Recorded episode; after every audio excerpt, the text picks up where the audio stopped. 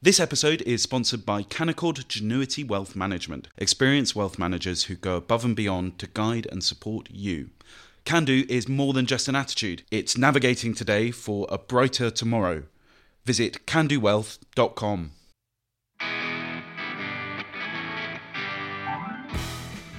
Hello and welcome to Women With Balls, where I, Katy Balls, speak to today's trailblazers. My guest today was born in Peterborough to an Indian father and English mother. She's been an MP since 2015, but before Parliament spent over 25 years working to end domestic violence. She served under Jeremy Corbyn as Shadow Minister for Arts and Heritage, and now serves in Keir Starmer's Shadow Cabinet as Shadow Culture Secretary. She is no stranger to a lively debate at the dispatch box, and despite a busy life as an MP, still finds time for music, playing cello in Parliament as part of the string quartet, the statutory instruments. My guest today is Thangam Debbonaire. Thangam, thank you very much for coming on the podcast today. We always ask our guests, would you describe yours as a happy childhood?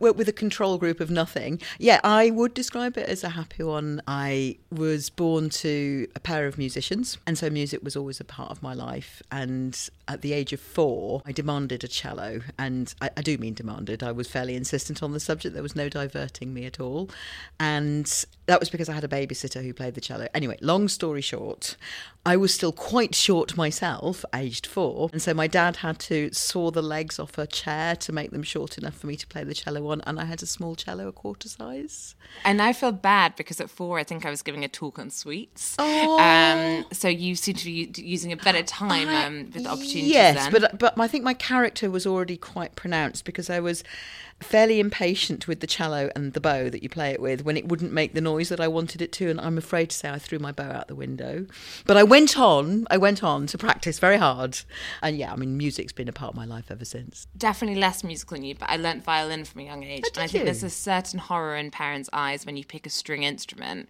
and they don't know if you're going to be any good yeah. did you pick that up from your parents or were they quite confident because music was in the blood well I you know I'm going to go and ask my mum now what she thought of me when I first played, but I was determined to play it well. So once the the early sort of shaky start was over, I, I, I really did work very hard at getting to be good. You just can't be good the first time, but you can put in the hours and learn. And over the years, that's what I did. So, what instruments did your parents play? They both played the piano and the organ. Uh, my dad got a scholarship to the Royal Academy of Music and came over on the boat through the Suez Canal from India, aged 18. He had his 19th birthday in the Suez Canal to take up that scholarship, where he met my mum, who also had something pretty similar. And so they met at the Royal Academy of Music. And would they have to go to church to play the organ? Yes. And that didn't dawn on me for age. Like, why does my dad have to go to church so often? And, and it was because that's where you play the organ. Now, you attended grammar school, I think a private grammar. What were you like at school? Were you, I don't know, girly swat? Were you very studious? Were you more focused on music than your other studies? Well, I went to a lovely, tiny state primary school first, and then a slightly less tiny but nonetheless small one. And then I ended up at a grammar school and then eventually at Chetham School of Music for the sixth form. And to say I was a girly swat, well, yes, I was. I enjoyed studying and I enjoyed playing music. So I did do a lot of playing in orchestras before I went to music school. And then once you go to music school for the sixth form, although music is all about the music, I did also study maths and further maths. And that was a big part of my life. Now, I'll talk about university in a second, but I just wanted so very musical household. I'm imagining you playing music in the evening together, but correct me. like, um, like, like a Jane Austen novel or something. Is that right? well, there was a little bit of that. There was also competition, though, for the room with the musical instruments in it, because my dad was a professional pianist. But yeah, there, there was a bit of that, but we didn't play quite the right combination of instruments for that to work like, I don't know, the Von Trapp family or something. And was politics ever discussed? It was a very political family in the sense that on my mum's side, my mum was a, from a very working class family from East Oxford, and my granddad was on the assembly line at Cowley Motorworks, and my grandmother was a nurse, and they brought her up to be very political. She remembers sort of going around collecting the Labour Party subs on a Friday afternoon and the days when just about everybody around there belonged to the Labour Party, the Transport and General Workers Union, which was my granddad's union. He was then a Labour councillor. They were part of the Co op Party. Politics was a big part of our lives. I, I don't remember not having politics as the subject of the conversation. In fact, of an evening, we're probably more likely to be arguing about politics than playing happy ensemble music. And then it's quite interesting because we talked about the musical upbringing. You mentioned maths, but you then applied to Oxford University to read mathematics, were accepted. I was good at maths in the sixth form. I was reasonably good at maths in the first year at Oxford. And then, as I've heard other people do, I didn't realise this at the time. I plateaued in my second year where I was lost. And I was also enjoying playing music a lot. And there was a a lot of opportunities, and I, I, I discovered that I like playing the music for theatre, which is something I did subsequently. And did you pick maths over music when you were applying because you thought that would be better for getting a job, or it's less work than writing essays? Seriously, in the sixth form, I was the envy of my friends at school because I could get all my homework done really quickly. Because it's you know in maths, if you understand it, it doesn't take very long until you get to a certain level, of course. Whereas my friends were writing essays, and that gave me more time to play music and get involved in theatre and, and get involved in politics a bit, though not much at Oxford. No, I hear you. I did single honours philosophy and I was shocked when I discovered I had to do logic after I joined, which initially I dreaded, and then it was equations. And once you got the hang of it, it's quick. It's really quick. I was like, why am I doing these ethics essays and yes. getting like 62%? Just do the equations. Exactly. You've got it. so, what was the level of political involvement when you were at Oxford? Very low. Now I know my Labour Party, sort of my, my colleagues and so on, how quite a few colleagues were at Oxford at probably the same time as me. Which I didn't ones? come across them well. I didn't know them, Katy. That's the thing. So I, I got there. I think I went to one Oxford University La- Labour students meeting, and I was much more involved with like the local party because that's where that's the bit I knew. And to be honest, that was one of my early lessons in sort of a class divide because I felt Oxford was for me because it was where my grandparents lived, but that was very much of the east end of Oxford and the factory and, and the trade union movement and the Labour Party, not the Labour Party of Oxford University students. Very different worlds. And the two didn't really work for me. So I was much more uh, connected to the sort of general town than the gown Labour movement. So you moved from Oxford to study music. What was it like eventually? I suppose the phrase dropping out would be right, even though it sounds quite negative? We can safely say I did not complete the, my maths degree. I did go on to do a master's degree at a later age because I did feel a smarting, and I also knew it. You know, it disappointed me, but I had kept a brilliant, brilliant cello teacher who I'd found just before I got to Oxford, uh, called Raphael Wallfisch, who's an absolutely wonderful cello teacher, and he had taught me the cello anyway whilst I was at Oxford. I carried on learning from him, and I subsequently got professional work as a cellist. Although I carried on doing some professional work, again, mainly in theatre, till my mid 30s, late 30s, something like that, off and on, I quite quickly got into domestic violence work and found that I was really interested in doing things that were more political, small p. And when you chose to go into domestic violence and trying to prevent it and so forth, was there a specific thing that drew you there? Or as you say, was it just more general kind of a sense of wanting to help people in that way? I'd connected the inequalities that I'd seen between men and women. This was the 1970s, 1980s, when, you know, at the beginning of the 1970s, it was still completely legal to pay women less than men. It was still legal to say to a woman who wanted to get a mortgage, Where's your husband?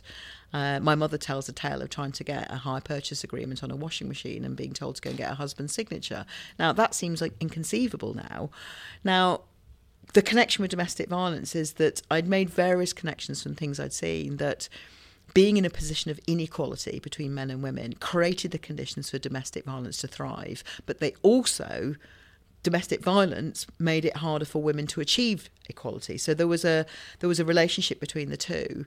And as a feminist and as someone who was striving for equality, I found a group of women who I knew who said if you're interested in campaigning for equality, if you're interested in frontline feminism, come and volunteer at the local Asian Women's Refuge, which I did.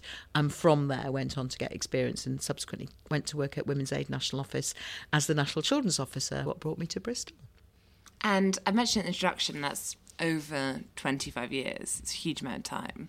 I suppose I'm quite listeners, Your skin is very good. Yes, I know. Thank you. I So have I a had good to check skincare routine. recorded. I was like, is it really 25 years? and then I found it was more.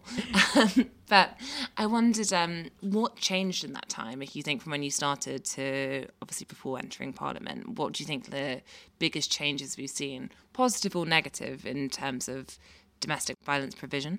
It's been huge. From when the first refuges were set up in the late 70s, which were generally in, in the spare room or the basement, as in, in the case of, of, of the one in, in Bristol, I think it was in the sort of ground floor of a dear friend of mine who died recently called Ellen Malos. It was women helping women saying, I will help women who need to escape from a violent man. Now, that changed when women campaigned for there to be, you know, funding from the state, from usually from local authorities as well as from charities, so there were more refuges. Gradually, as I came into Women's Aid, it was to help set up support projects for children who had been recognised as the secondary victims. I would argue equally victims, but the laws changed, and that was what first switched me on to Parliament one night, and it was a night because it was an all night sitting, I was watching the debate from the gallery of a bill that I'd had a hand in that I'd worked very hard on with Paul Boateng's staff called the Family Law Act. And it had a great, it was about domestic violence provision mostly, but some of it was about divorce law. And I'd, I had this experience of being able to hear a politician say things that I'd briefed him on and see the change that that made. And it was like a bit of a light bulb moment, to be honest, of going, oh, right, so I can be a great campaigner. I can work for Women's Aid, but the way you get actual change, you need a politician to pass a law. Because the law that got passed that night will have provided safety for millions and millions of people, most of whom will never know that it happened because of that law in 1996. But watching it was a real light bulb moment for me. It still didn't make me think I want to be an MP, but it did help me to see what the point was. We then get a bit further on, get into the Labour government, and it was a big political issue the Labour Party was really interested in the sorts of things that I and my colleagues were working on. I ended up working domestic violence perpetrator work, which was relatively new and, and, and not that well advanced in the sort of the 90s. But by the time we get to the noughties, it's developing. And that was really interesting frontline feminism work for me. It was just actually working with violent men to try and get them to stop being abusive, physically, mentally, and sexually. That found it fascinating, compelling, and sometimes a bit scary, but also so important because most women, they didn't want to leave their partner. They wanted the violence to stop. And that's what they were mostly saying to us was, okay, we're glad that refugees exist, but really what we want is for the violence to stop. There's been numerous laws since then. The Sexual Offences Act 2003 was a big deal because that helped make it clear that consent had to be freely given to sex sounds really obvious, but one of the justifications that men in marriage had been able to use successfully in law, sometimes still are, there was no law before that saying that consent has to be freely given, and women who were married were deemed to have given consent. And so rape in marriage was almost impossible to prosecute, and yet most of the women that I'd been in contact with had that experience, and certainly most of the men that I subsequently worked with had conceptualized marriage as a place in which sex was available on demand. And I was able in 2003 almost to say to them, well, no, you're wrong, it's not. And that's, that's a huge change. There's been any number of changes since then.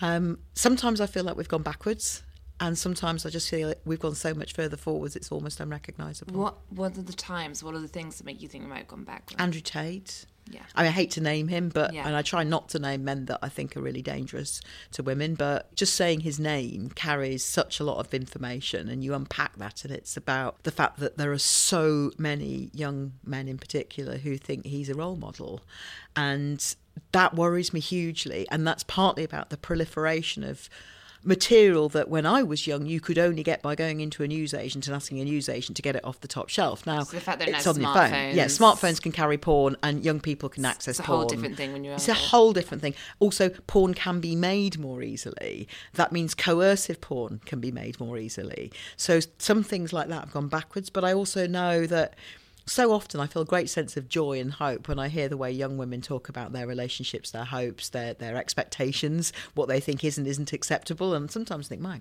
blimey, that's great. That's fantastic that you know that. You've got your boundaries sorted and they've got their sisterhood sorted. They don't necessarily call it sisterhood, but they really know where their support lies. And I find some of that really inspiring. And the fact that sometimes when I say to young women, you know, there were no really very, very few women in politics when I was young, and they're bit amazed because now we have a situation where we're not at 50 50 in Parliament, but we're closer than ever and getting there. Now, you mentioned that watching from where you were and seeing laws in Parliament made you think, obviously, the charity work is very important, but that's where some really important decisions are made.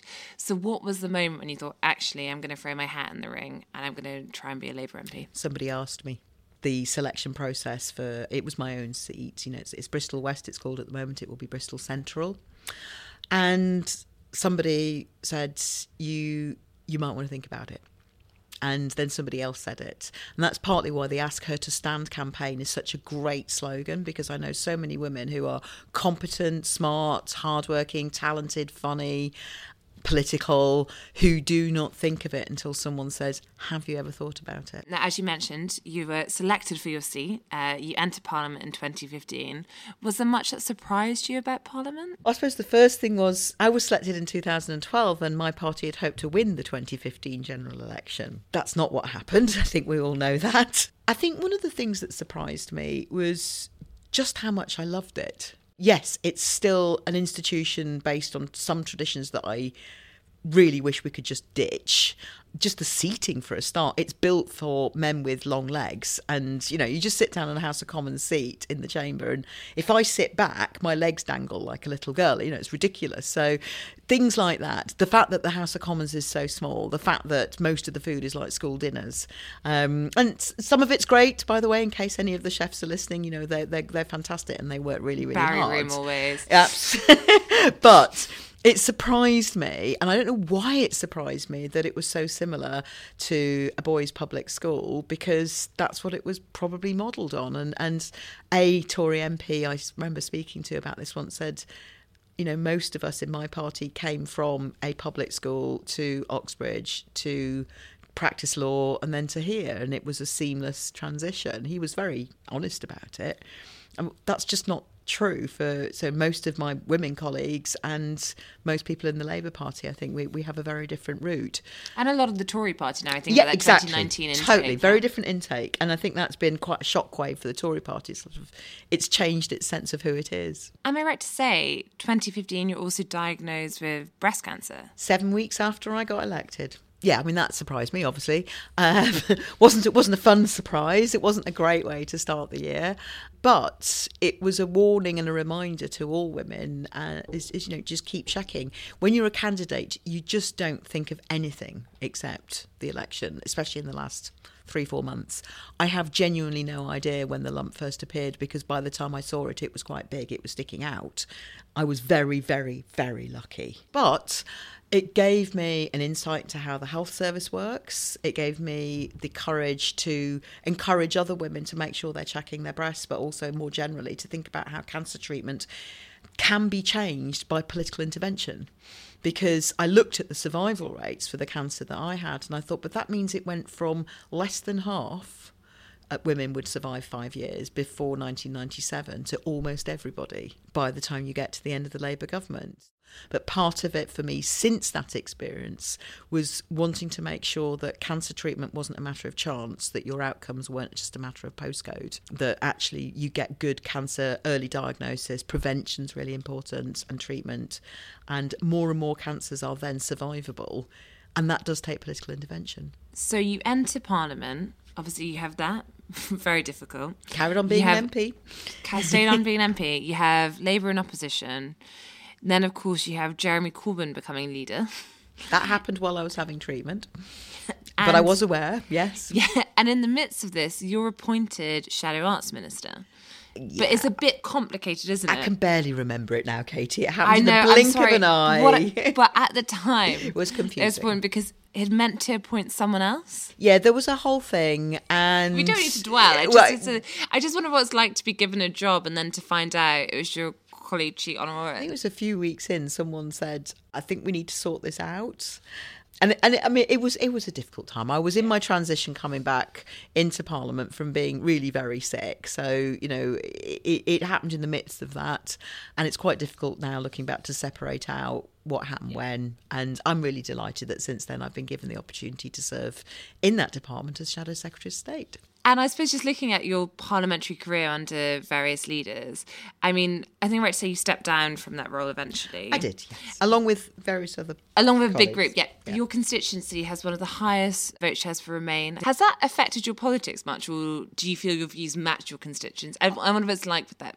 I remember when I was selected, people saying, We're selecting you because we feel that you represent the diversity of views and experiences of Bristol West. It's a very diverse constituency. Being a woman of colour was definitely relevant, although there'd never been one before.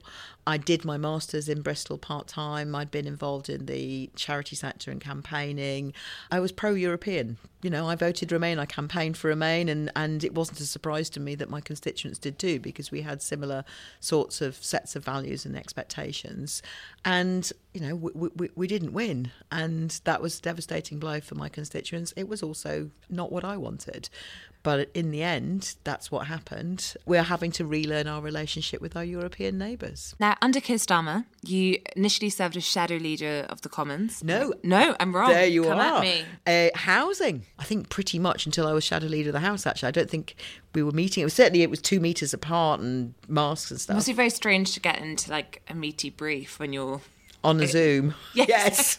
I think I visited only one building site, and again, it was two meters apart and kind of weird. And then you moved to shadow leader of the Commons. It certainly did. And that's during quite an interesting time Yes. uh, in terms of we're talking Boris Johnson as Prime Minister, Jacob Rees-Mogg as your opposite number, Certainly was. a few feisty exchanges at the Commons dispatch box, am I right? Yeah, we had a good time. Yeah, I mean, it, it, it- Jacob was not afraid to give it with both barrels to me, and I was not afraid to do the same. We took each other on. In fairness to Jacob, I have to say he's been nothing but courteous to me off stage, but we sure knew how to pick each other apart politically. A few points of difference. I think one was Owen Paterson's Ah, scandal. yes. Yeah.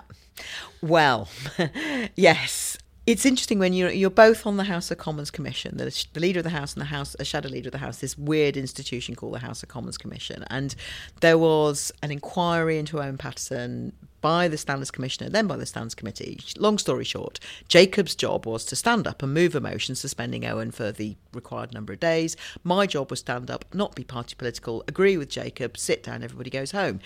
Now that's not what happened. so not what happened. And of course, the Tory party effectively then took apart a standards motion and effectively tried to take down the entire system of standards by undermining the motion that Jacob had just proposed, which is weird on many levels, but troubling because it was the governing party saying the system of standards for MPs, we don't like it, and we're going to not just undo it, we're going to undo it retrospectively for our colleague. Now, that I found that appalling, but it is of no surprise to me that that really was the beginning of the end of Boris Johnson. Because, of course, he'd been involved in plotting that. It didn't work. Despite the fact they, they technically won the vote, they didn't win the argument, and by the next day, Owen Paterson was gone. And eventually, of course, Boris Johnson was undone by standards, and he clearly thought he was above them too because he fought the standards committee himself and then resigned so he didn't have to face it. So, that Owen Paterson to Boris Johnson trajectory, it was a fascinating time to be involved in as shadow leader of the House, but also the role involves what happens on the floor of the House of Commons, how government business gets translated into parliamentary debate, gets translated back into real life. I found that really interesting and is a really good preparation for, I hope, going into government. And there was also a clash over, I think, a physical queue to vote. Oh, goodness. Um, the queue to vote, the mob voting. conga. The mob but I conga. wondered on that. I mean, do you think Parliament has further to go in terms of being more accessible or more adjusting to remote working, remote voting, and things like that? I mean, that's tricky because it would be very easy just to say, yes, everyone should be able to remote work, and we did it in, in COVID. It wasn't great for Parliament to be working remotely. In fact, I would go so far as to say it was not good at all. I'm glad it was possible because it meant that people who were, you know, either having to convalesce or, or isolate because they were in a household where there was COVID could still represent their constituents. But it wasn't great. And I personally think that you do need the in person work. We did develop, I mean, the House of Commons staff were incredible. What they did to make sure we could keep running was brilliant. But you know things like the way we had to queue to vote was r- ridiculous when we already had a method of voting electronically, which had been developed for the first few weeks. So that was just ridiculous, and it wasted hours of everybody's time. It was infuriating for the staff as well. You know, so that was ridiculous. But remote working, accessibility, yes, I think the the Palace of Westminster as a whole I mean, obviously, we, uh, probably a lot of your listeners know that it's ripe for what's called restoration and renewal. It belongs to the people. It belongs to the people of this country. Big Ben and you know the Elizabeth Tower, one of the most popular tourist sites, but also there's something really profoundly democratic about the fact that it belongs to the people and the people can walk in and see us at work. And that isn't everybody because the whole place is not accessible and i'm talking not just about wheelchair accessible although it's definitely not it's it's excruciating when you have a constituent up in a wheelchair um, it's it's inaccessibility to a range of disabilities is is I think embarrassing. Um, it doesn't feel like to some people it's a place that welcomes them. I happen to love it as an institution. I also love it as a building. And because I love it as a building and a democratic institution, I want it to be preserved but enhanced for future generations. That's going to be tricky. And now want to your current brief. We mentioned earlier that this is um, a brief, obviously, that matches your interests. In many ways, we don't want to be complacent. We're looking at the polls, and there's a good chance of a Labour government. So you could be Culture Secretary. It's often described as the Ministry of Fun. Do you think that's a fair description when it comes to the briefs that you're currently shadowing? I mean, it's a lot of hard work and there's a lot of politics and it's media and sport as well as culture. So there yeah. is a vast array of people that you need to be able to be in touch with and build working relationships with. But I do think that pretty much everything that people find fun is somewhere in that department. So most people don't find going to a hospital fun, but it's necessary. And so, of course, we have to have a Department of Health. But if you talk about what people do to enjoy themselves, whether it's go to the cinema, play a game of football on a Sunday morning, it's in that department. So I think that's that's a real honour because you are Secretary of State, if, I, if we are in government, for everything that people enjoy themselves with, that gives them joy, that gives them meaning, that helps them to relax, that helps them stay fit and healthy. That's just wonderful. And the fact that it's the Ministry of things that give people joy is a great pleasure. I suppose one area you're in charge of is press regulation. Now, there's been, I think it's something that the spectator often looks at press regulation, fighting very much for press freedom. Leveson 2, is that something a Labour government would pursue? We want a free press. We want a press that is free and fearless to scrutinise us. And I think that's really important part of a functioning democracy. You have to have a press that's free.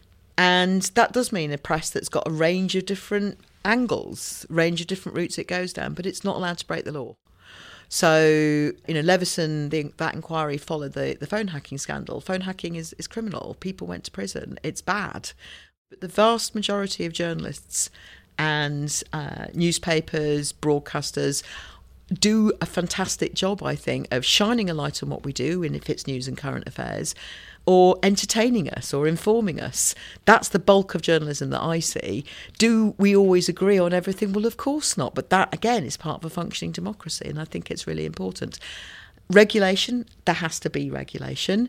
But I think the most important principle that we have in a democracy is free press to scrutinise what's going on that's not just scrutinising politicians, but other people of power as well. So the regulation's got to be appropriate to allow you guys to do what you need to do there was a tweet surfacing a while ago, which was um, from 2012 by yourself. When oh, before I was even a, a candidate, t- exactly, which is bring down the House of Murdoch. I just wondered where do you stand now? Well, I mean, you know, what it was about. Serious point. It was about the campaign to get rid of Page Three which was an objectionable piece of entertainment that objectified women and reduced us to our breasts. And I found that deeply um, problematic, as did many women. And at the time, it felt like the only way to uh, to to object to it was to come out with quite polemic statements like that. Now, I think we can all see the House of Murdoch has survived. It's doing fine, despite my words. But also, they have got rid of page three. Been a change, exactly, there has been yeah. a change. So you know, we're done. No, that makes sense. Yep. Now, moving on to culture wars next Ah. Um, I mean, you said in public that you're fighting for culture, not culture wars. I am. Do you feel that perhaps the other side have become too much focused on that, or perhaps it's a media obsession with culture wars? I don't know how how you see it. Do you feel like it comes up a lot, or I do think the other side are fighting culture wars more often than they're fighting for culture. Yes, I think that they're particularly good at picking those culture wars. I think a good example of this is picking fights with the BBC, which is a widely respected institution here and abroad, one of the best forms of soft power we have. The biggest commissioner of the creative industries that we have in this country is the BBC. So it's a great provider of joy and jobs. Even now, with an age of internet news and, and digital productions. I love the podcast world, but people will also, and I listen to podcasts, but I also still will go to the BBC for those key set piece moments, whether it is the the funeral of the uh, late Queen um, or the coronation of the current King. You know, people will typically turn to the BBC, and yet the Tories are often picking fights with them over things that just don't stack up. I don't think that's helpful. I don't think it's helpful for a culture secretary, as a recent one has done, to write to the directors of museums and tell them how to run their museums. I really don't. I don't think it's appropriate for them to tell them they need to present a more balanced view of slavery, which was the subject. There isn't really such a thing as on the one hand slavery was bad, but on the one hand it wasn't that bad. That that's not really how slavery worked. So you know, I think that's an example of a culture war that is just shameful. But also, why? What was the point of that? In my view, the point of it is if you look at the effect was just to try and bully or intimidate people who receive public money, quite rightly, to conserve our history, to help explain and interpret our history, into interpreting it in a way to suit the current government of the day. That is not okay. That's a culture war. For me, that's an example of privileging culture wars over culture. And I want to be the opposite sort. Now, I only had one specific culture question. Go for it. I'm, o- I'm asking you because obviously we talked about your love of classical music, Mm-hmm. your background, also your brief. There has been a debate about whether Rule Britannia should be performed on the last night of the proms. and we've recently had um, a very acclaimed cellist say, Yes. come out and say that it made them feel uncomfortable. I wondered, do you have a view on it? It's not my favourite bit of music. Yeah. And the Proms is a fantastic institution. It's the world's greatest music festival. And I think what they've done, what the Proms organisers have done is, is just fantastic how they've diversified the programming. You know, we have Motown night, we had Northern Soul night, we have all sorts of things. We've got proms coming from outside London. And you know, it's it's been a, such a transition uh, from very traditional programming. Certainly, when I was performing in the proms as part of um, a youth orchestra years and years ago, it was very traditional programming, great work, but nothing like what we see. So I think it's a decision for the people who run the proms. And again, like I said, it shouldn't be politicians who tell people how to run cultural events. I think that for a lot of people, that feels like a very sort of British moment, which I think has to be respected as well. But for a lot of people, it will feel, as Sheku Kanneh-Mason said, you know, it will feel alienating. And as I want the proms, I want culture to be accessible to everyone. I think it's a good debate for us to be having. Now, I've got three final questions, but they're quite quick, I promise. This is your taste test, Oh. which is Beethoven or Britney. Well, Beethoven, but also Brit- Britney is is there. She she's in my life, Britney. I mean, partly because the Free Britney thing was horrifying and, and gripping, but Oh, yeah. there are Britney songs on playlists of mine. But Beethoven, I'm Beethoven first, but Britney still gets on the playlist. Tennis or football? Uh, tennis. Well, I think I prefer. I went to see the Lionesses up in Sunderland, and that was really really exciting. I also get to kick around, got to kick around the football because of my nephews. I had to go and see quite a lot of young football when I was younger. Tennis hasn't been a big part of my life, so that's a long answer. Probably football. Ballet or opera? Oh no, this is too hard. Uh, both. I can't say that. Uh, then I'm going to go with opera, but it's a very, very narrow Close. margin. It's close. And finally, Kafka or Kardashian? Kaf- mm, Kafka. Okay, we got there. In your seat, you ha- have a potentially a threat from the Greens. What is your message to your voters when it comes to that? Are you worried about it, or are you quite confident in Labour? Most of the people I talk to in Bristol Central want change. They want to see a change of government. The only way you get a change of government is you have more Labour MPs than all the others put together. And if you want to change government, if you want a culture secretary, secretary of state for culture, media, and sports, if you want a champion for local Bristol people, which I've always been, and then I would still say I'm that person. I had the great privilege of representing the good people of Bristol West so far. People of Bristol Central, slightly smaller. I'm looking forward to, I hope, securing their trust, and then if Keir wants me to, to being actual Secretary of State for Culture, Media and Sport under a Labour government. And that leads us to our final question, which one we ask everyone, which is what is the worst advice you've ever been given? I'm sure you've got plenty to pick from. Uh, shoes. Uh, someone once told me they thought I'd suit platforms.